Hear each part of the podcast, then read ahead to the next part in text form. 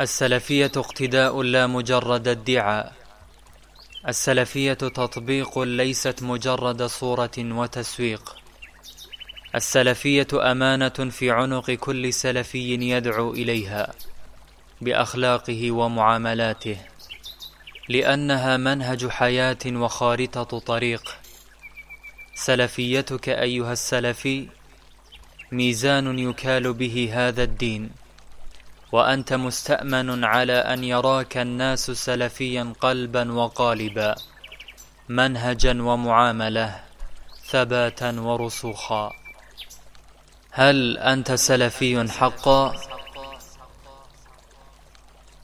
سلسلة جديدة لشيخنا العلامة أحمد ابن عمر ابن سالم بازمول حفظه الله تعالى يحاول من خلالها تسليت الضوء على صورة السلفي الحق وبيان ما تقتضيه هذه الصورة.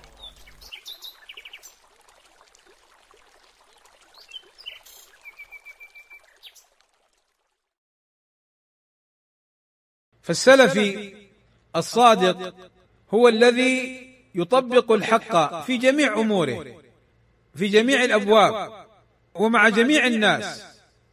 ولا يتلاعب بالحق على حسب مصالحه وحسب أهوائه.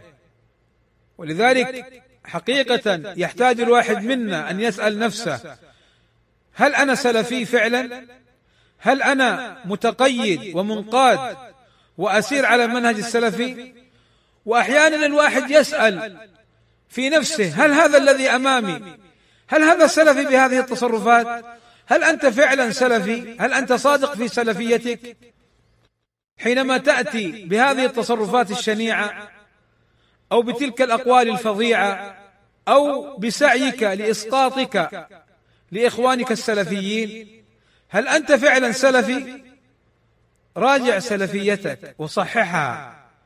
نحتاج يا إخواني إلى هذا الأمر اعني المراجعة. فإن كثيرا من الناس يدخل في المنهج السلفي ولا تزال رواسب الإخوانجية ورواسب المأربية ورواسب الحدادية ورواسب الحلبية. بل والله ليست فقط رواسب بل أصول. هذه الطرق المنحرفة لا زالت باقية عنده. فتجده سلفي في دعواه ولكن للأسف خلفي ومنحرف في أفعاله وفي أقواله أو في بعضها.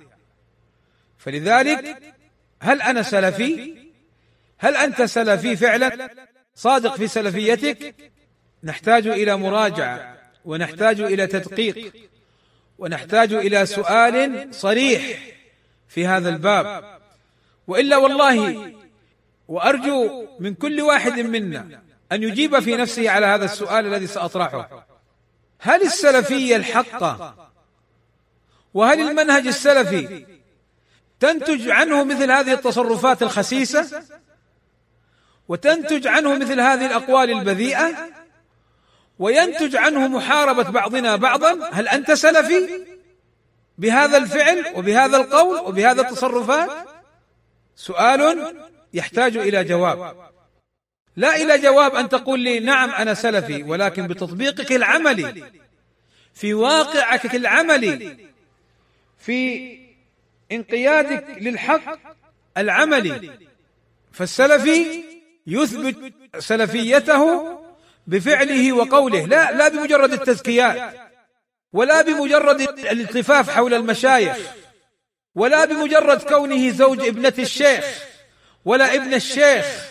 ولا خادم الشيخ ولا طابع كتب الشيخ لا. هذه ليست دليلا على السلفية إلا بالفعل المطابق للسلفية. فبعضهم قد يكون في الحق فبعضهم قد يكون عدوا للحق وعدوا للسلفية. فهذه أمور بارك الله فيكم. يجب علينا أن ندقق فيها وأن نلحظها وهي مهمة. فبعضهم والله يصدق فيه القول بأنه من أشباه السلفيين وليس منهم. ونحتاج أن يعرض ونحتاج أن تعرض أخي أن أعرض أنا وتعرض أنت سلفيتك على منهج السلف الصالح. وتنظر مدى مطابقتها. انظروا إلى سيرة السلف الصالح. وكيف كانوا؟ وكيف فعلوا؟ وماذا قالوا؟ أما اليوم فنجد اوباشا ووحوشا وضباعا للأسف في مستنقع يدعونه أنه على المنهج السلفي ولكن في الحقيقة هو بؤرة ومستنقع إلا من رحم الله. تسلطت هذه الصفات الذميمة وتسلط هؤلاء الذين هم في الحقيقة أشباه وأشباح على المنهج السلفي. ولو تصدروا للشباب وأخذوا يجرحون هذا ويتكلمون في هذا وإن كان الحمد لله سقطت أمورهم وافتضح أمرهم وانكشف القناع عن وجههم وعرفهم القاصي والداني ولكن نخشى أن يتكرر الأمر مرة أخرى من بعض إخواننا السلفيين. فلا نريد أن ننتقل من مستنقع إلى مستنقع آخر بل نريد أن ينتقل السلفي من مستنقع الباطل والسوء إلى أرض الحق وإلى المنهج السلفي الواضح وإلى الصدق في الانتماء لهذا المنهج السلفي الصحيح الواضح. بارك الله فيكم. والسعدي رحمه الله تعالى. بهذه القواعد يذكرنا ويؤصل لنا هذه الأمور المهمة التي ينبغي لنا أن نتدبرها وأن نطبقها في واقعنا العملي. ثم يأتيك بعض هؤلاء ويقول تأتون بقواعد جديدة. نعم قواعد جديدة لأنك على المنهج الخلفي لأنك حدادي لأنك مأربي وأنت لا تدري. لأنك بعيد عن السلفية في حقيقة أمرك وواقعك. ولو ادعيت السلفية ولو تسلطت في زمن مضى على السلفية والسلفية ليست شهادات وليست دكترة ولا دخترة وليست السلفية مجرد دعوة وليست السلفية لمن كان على شوائب ورواسب وأصول تلك المناهج المنحرفة ليست السلفية في شيء. والله بعضهم نجد في تأصيله وفي كلامه تكفير. هل أنت سلفي؟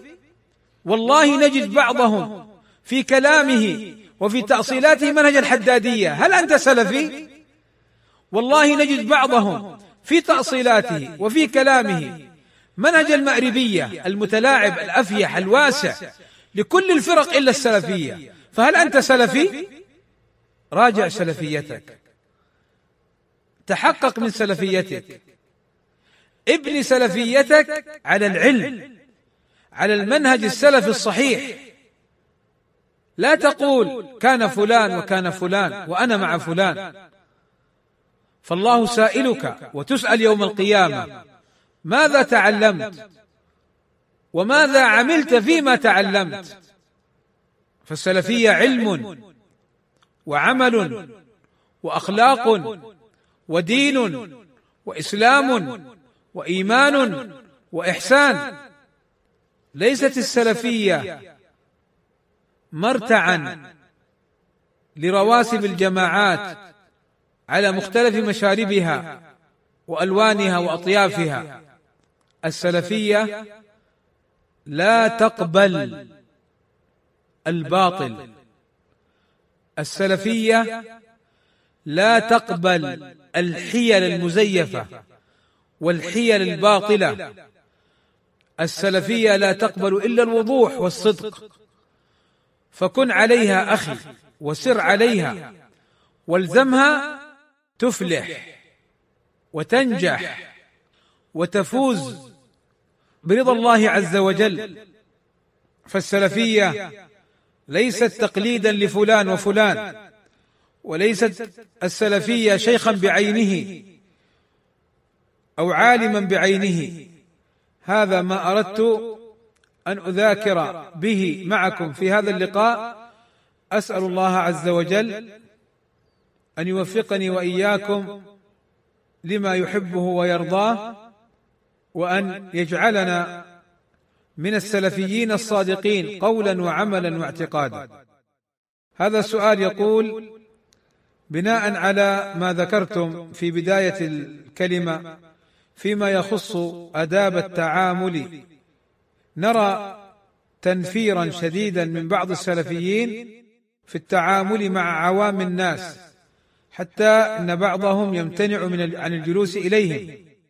أو معاشرتهم سواء كانوا من ذوي الأرحام أو غيرهم. مما يجعل هؤلاء العوام لقمة سائغة لأهل الأهواء فما التوجيه الصحيح منكم في التعامل مع هؤلاء العوام ودعوتهم؟ هذا السؤال بارك الله فيكم جوابه قد مضى. الرسول صلى الله عليه وسلم يكون يسير في الطريق فيرى الأطفال فيسلم عليهم. ويدخل عند بعض الصحابة فيرى طفلا حزينا فيمازحه يا أبا عمير ما فعل النغير؟ والنبي صلى الله عليه وسلم تأتيه المرأة العجوز فيداعبها حقا بالحق فيقول لها ليس في الجنة عجوز. فتبكي فيقول لها إنما كل أهل الجنة يعني يكونون على سن واحدة في الشباب وتوقفه المرأة في الطريق تسأله فيقف فيتكلم معها.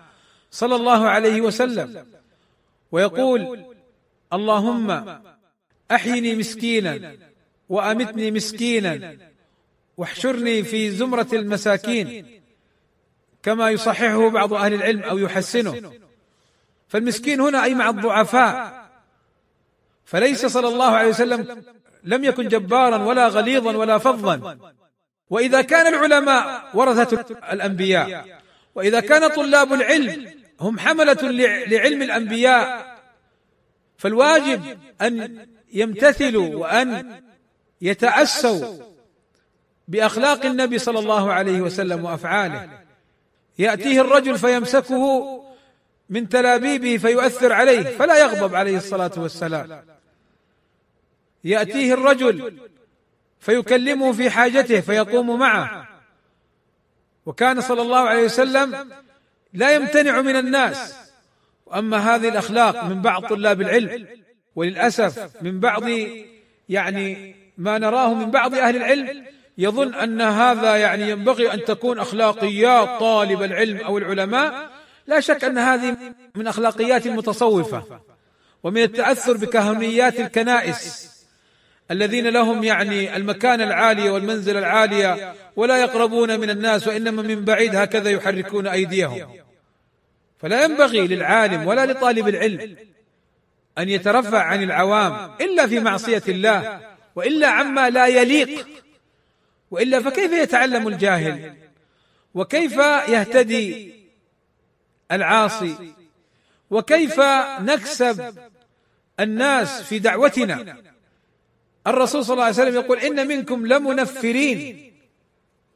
يعني الذين لا يتقيدون بهديه صلى الله عليه وسلم وسنته من الرفق والإحسان والصبر والصدق وحسن الكلام والتبسم. تبسمك في وجه أخيك صدقة.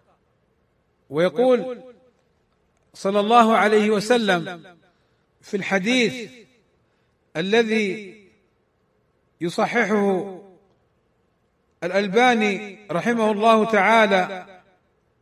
يقول صلى الله عليه وسلم انظر ماذا تحب من الناس أن يأتوه إليك فافعله بهم وما تكره من الناس أن يأتوه إليك فذرهم منه. فهذه الأمور هي سنن النبي صلى الله عليه وسلم وهديه. ومن خالفها ما يضر إلا نفسه. ومن لم يتأسى بالنبي صلى الله عليه وسلم لم يحقق أن يكون يعني متأسيا به في ذلك. فمن للعوام إذا لم نأخذ نحن طلبة العلم والدعاء إلى الله والعلماء إذا لم نأخذ بأيديهم. حقيقة بعض الناس هذا باب يعني مزلق خطير. وهو أن بعض طلاب العلم وبعض العلماء ينظر للناس وعامة الناس حتى ولو كانوا أصحاب معصية. فإن ذلك الرجل الذي شرب الخمر فجلد ثم شربها فجلد ثم شربها فجلد فسبه بعض الصحابة. فقال له النبي صلى الله عليه وسلم لا لا تسبه فإنه يحب الله ورسوله.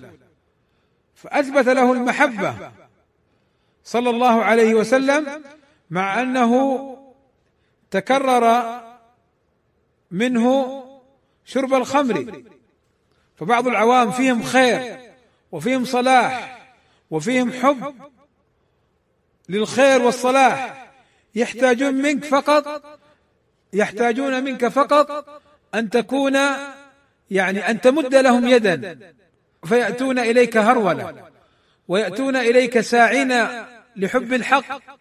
فالله الله في عوام الناس أن تحرصوا عليهم وأن تفرحوا بهدايتهم وأن تعلموهم وترشدوهم. وصلى الله وسلم على نبينا محمد. وعلى آله وصحبه أجمعين والحمد لله رب العالمين